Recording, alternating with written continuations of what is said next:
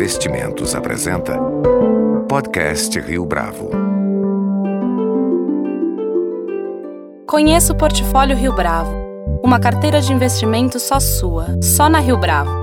Para informações, entre em contato via investimentos@riobravo.com.br ou 3509-6620. Este é o podcast Rio Bravo, eu sou Fábio Cardoso. Os dados referentes ao desempenho da indústria no Brasil têm sinalizado dificuldade na retomada do crescimento da economia brasileira. Nesse sentido, vale a pena observar o trabalho que vem sendo realizado pelo Instituto de Estudos para o Desenvolvimento Industrial. Na avaliação de Rafael Canin, economista do IED, não faltam fatores para explicar a demora na recuperação do bom desempenho da indústria. É para falar a respeito dessa e de outras questões que Rafael Canin nos recebe aqui na sede do IED em São Paulo. Ele é o nosso convidado de hoje aqui no podcast Rio Bravo. Rafael, é um prazer ter você aqui conosco no podcast Rio Bravo. Prazer é todo meu, Fábio. Fala um pouco pra gente, antes da gente entrar na discussão sobre indústria, Conta para a gente um pouco sobre a estratégia do IED para avaliar o desempenho da indústria. Bom, o IED é um instituto de pesquisa, é, pesquisa aplicada, não é? Ou seja, mantido pelas principais empresas industriais do Brasil. E o nosso trabalho é um pouco de acompanhar a evolução conjuntural, seja da economia como um todo, com um olhar específico para a indústria, mas também desenvolver trabalhos, estudos de um caráter um pouco mais estrutural, que permita aí é, ter uma avaliação sobre qual é o desempenho no longo prazo do setor industrial no Brasil especificamente. Então, é uma agenda de trabalho do ponto de vista técnico, né, de pesquisa voltado ou para acompanhamento conjuntural ou para uma análise mais estrutural, mais de longo prazo. Agora, o IED também é uma instituição é, representativa das empresas empresários, dos conselheiros do IED, que mantém, a, que mantém o Instituto. Então também há um, uma interação com uh, os empresários e uma forma deles expressarem suas expectativas e suas uh, prioridades para uma estratégia de desenvolvimento do país. A gente trabalha basicamente com pesquisa oficial, né? ou seja, o, a gente não tem, diferentemente de outras instituições representativas, o levantamento de, de faturamento ou de preço, de vendas dos seus associados, inclusive porque o IED congrega empresas de diferentes setores industriais, né? Ah, então a gente basicamente acompanha os indicadores oficiais econômicos e industriais especificamente. Então pensando agora nessa conjuntura 2018, primeiro semestre, quais fatores impedem a recuperação mais robusta do setor industrial? Eu acho que o que não falta ultimamente são fatores que impedem esse, esse desempenho mais, mais consistente, mais robusto. Né?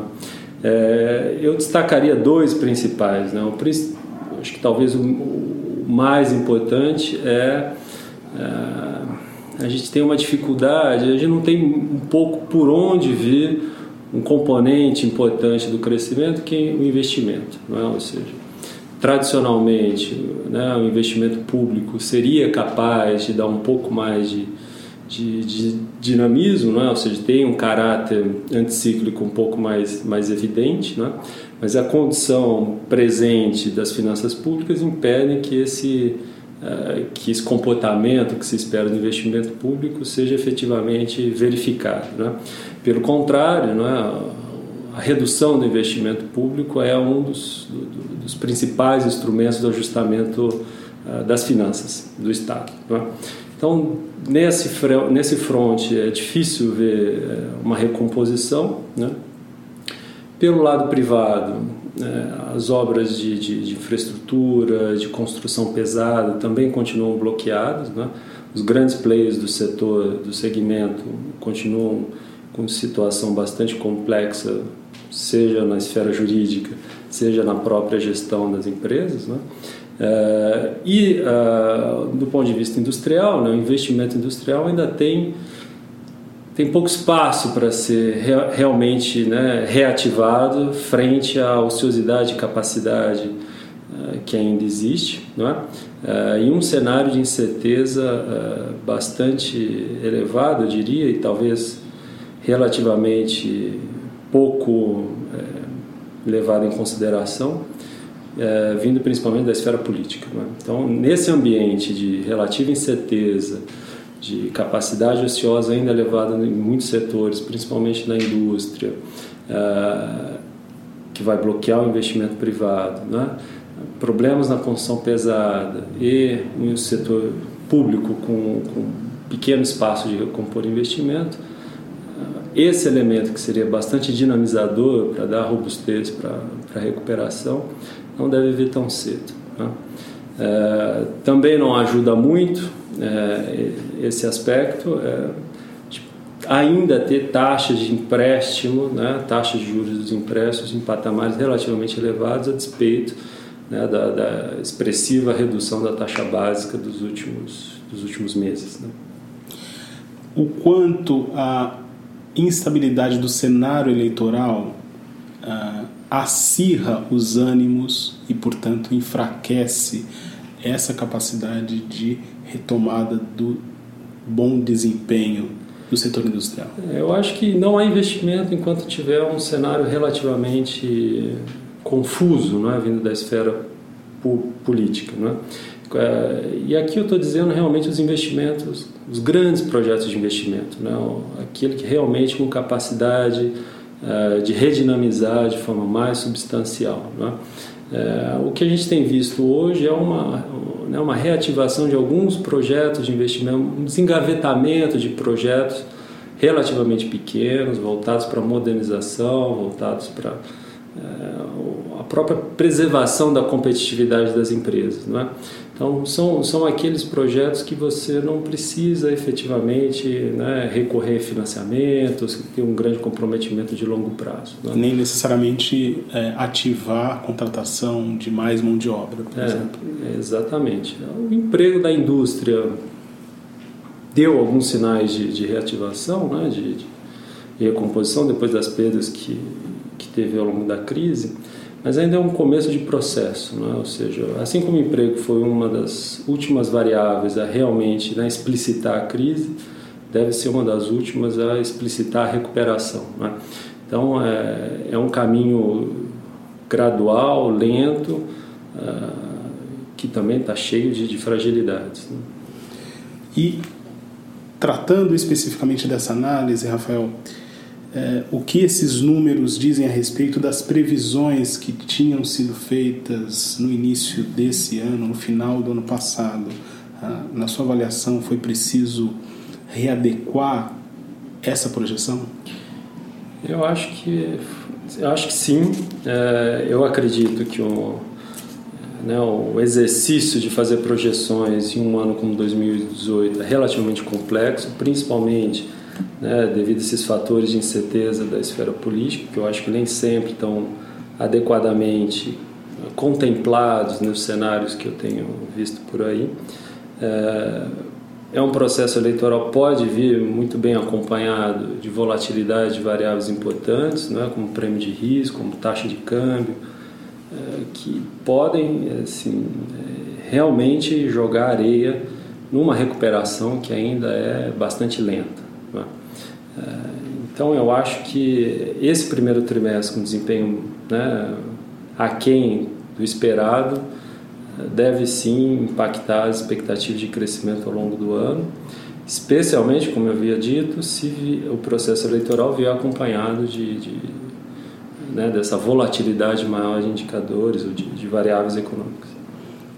O quanto, por exemplo, e aí eu estou pensando numa contrapartida, a venda de televisores tem, é, de certa forma, servido como um alento nesse cenário econômico bastante instável para a indústria. Eu, você pensa na, no ano de Copa, é pensando especificamente no ano de é, Copa. O ano de Copa, a conclusão da migração não é, para um padrão digital de televisores, é, eu acho que é um dos componentes, não é?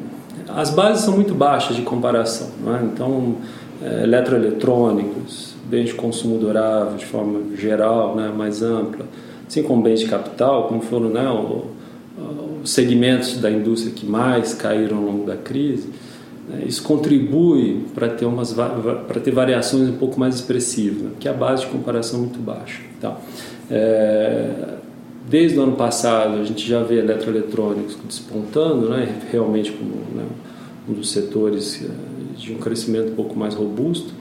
É, em parte, sim, por isso, né?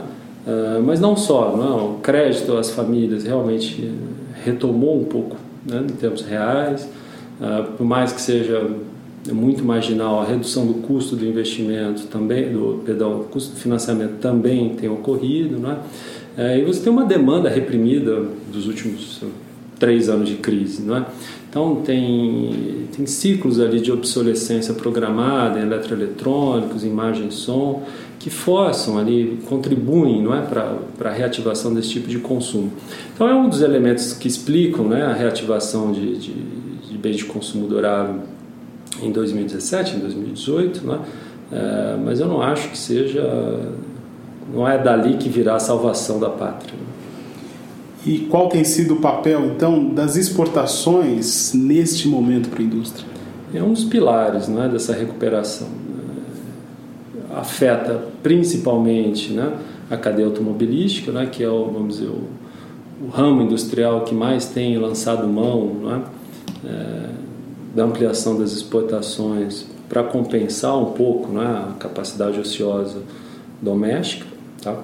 É, tem outros setores industriais que tradicionalmente são exportadores, então continuam exportando uh, e até conseguiram ampliar, não é? enfim, a indústria de alimentos, papel e celulose, enfim, a gente tem um, a gente tem ramos industriais bastante integrados no comércio internacional, mas a virada, não é? no período pré-crise, pós-crise, realmente vem do setor automobilístico, é, que é capaz também de puxar do ponto de vista da produção, né, outros ramos industriais que goste ou não da indústria automobilística e do modal de transporte rodoviário, automobilístico tradicional, ainda é, uma, ainda é um setor que, que congrega né, insumos de diferentes naturezas. Né? Então, um dinamismo um pouco melhor da indústria automobilística puxa, por exemplo, produtos de metal, metalurgia, puxa indústria de, de tecidos, caso dos estofamentos, em parte também eletroeletrônico, devido aos embarcados. Né? Então, tem um poder de ramificação não desprezível para o tecido industrial como um todo. Então, o aumento das exportações é um elemento importante nessa, né, né nessa etapa de, embora lenta, mas de recuperação do setor industrial. É, o, problema daqui para frente é que o principal mercado é, né, importador de automóveis do Brasil é a Argentina. Né? A gente vê que retoma, né, a, a, retoma padrões latino-americanos de, de, de, problemas, né, é, com, com, né, com, restrições externas e problemas de balanço de pagamentos. Então, isso eu acho que pode ser mais um elemento de risco para esse cenário que se esperava no ano passado, que 2018 fosse ser um ano de, de, de ganho de consistência, de robustez, na, no processo de, de, recuperação da economia como um todo e do industrial em específico. E nesse sentido, a instabilidade do câmbio pode afetar ainda mais esse processo de retomada? Pode. Eu acho que a estabilidade cambial é sempre um problema. Né? É um problema do ponto de vista patrimonial para as empresas, né? ainda que a desalavancagem dos últimos anos tenha sido importante, né? Forte volatilidade, movimentos né, de, de, de, desvalorização muito abruptos, pode implica né, para aquelas que têm endividamento passivo externo uma deterioração do balanço, não é? implica gastos adicionais, não é? consequentemente seguram todos os investimentos que precisam, que deveriam fazer, que poderiam fazer nesse cenário conturbado. Né? Volatilidade cambial também dificulta né, o cálculo do exportador. Né? A gente sabe que, principalmente para produtos manufaturados, conquistar mercado externo não é trivial, né? existe uma heterogeneidade dos produtos, existe né, um conjunto de serviços conexos à venda de um produto uh, manufaturado. Evidentemente, é uma gradação, tem uns, para alguns isso é mais verdade que para outros, uh, mas o ponto é que a conquista de market no mercado internacional de produtos manufaturados é um é, é uma tarefa que envolve esforço, né? então envolve esforço da empresa, estratégias muitas vezes é, é, bastante arrojadas, que implicam comprometimento de margem, da, né, de, da rentabilidade dessas operações. Então, quando você tem uma volatilidade cambial muito forte, não é? é você obriga as empresas a serem mais cautelosas desse ponto de vista, não é? ou seja, essa, é, esse esforço e essa, é, esse movimento né, mais agressivo de conquista de mercado externo é, é arrefecido porque você não sabe exatamente qual vai ser né, o preço de, que você vai receber no final, né, no embarque desses produtos. Sempre é possível fazer hedge, sempre é possível fazer, né, aplacar um pouco esses efeitos, só que tudo isso tem custo. Né? Então, seja um custo decorrente dessa volatilidade, da incerteza em relação a essa volatilidade, seja um custo já efetivo de proteção frente a essa volatilidade, é, ambos né, deterioram as condições é, das empresas se projetarem de forma mais arrojada no mercado externo. Então, isso, ainda que né, a desvalorização cambial possa ser visto como um elemento de ampliação de competitividade do produto nacional lá fora, se ela vier acompanhada de muita volatilidade, isso dificulta o processo. Né? Seria importante mudanças de patamares né, e não volatilidades muito acirradas.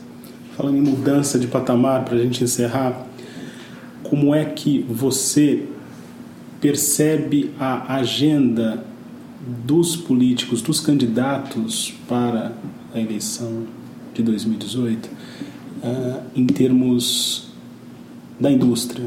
Como é que você avalia essa concepção dessas candidaturas que têm se apresentado? As candidaturas ainda precisam ser consolidadas de fato. Né?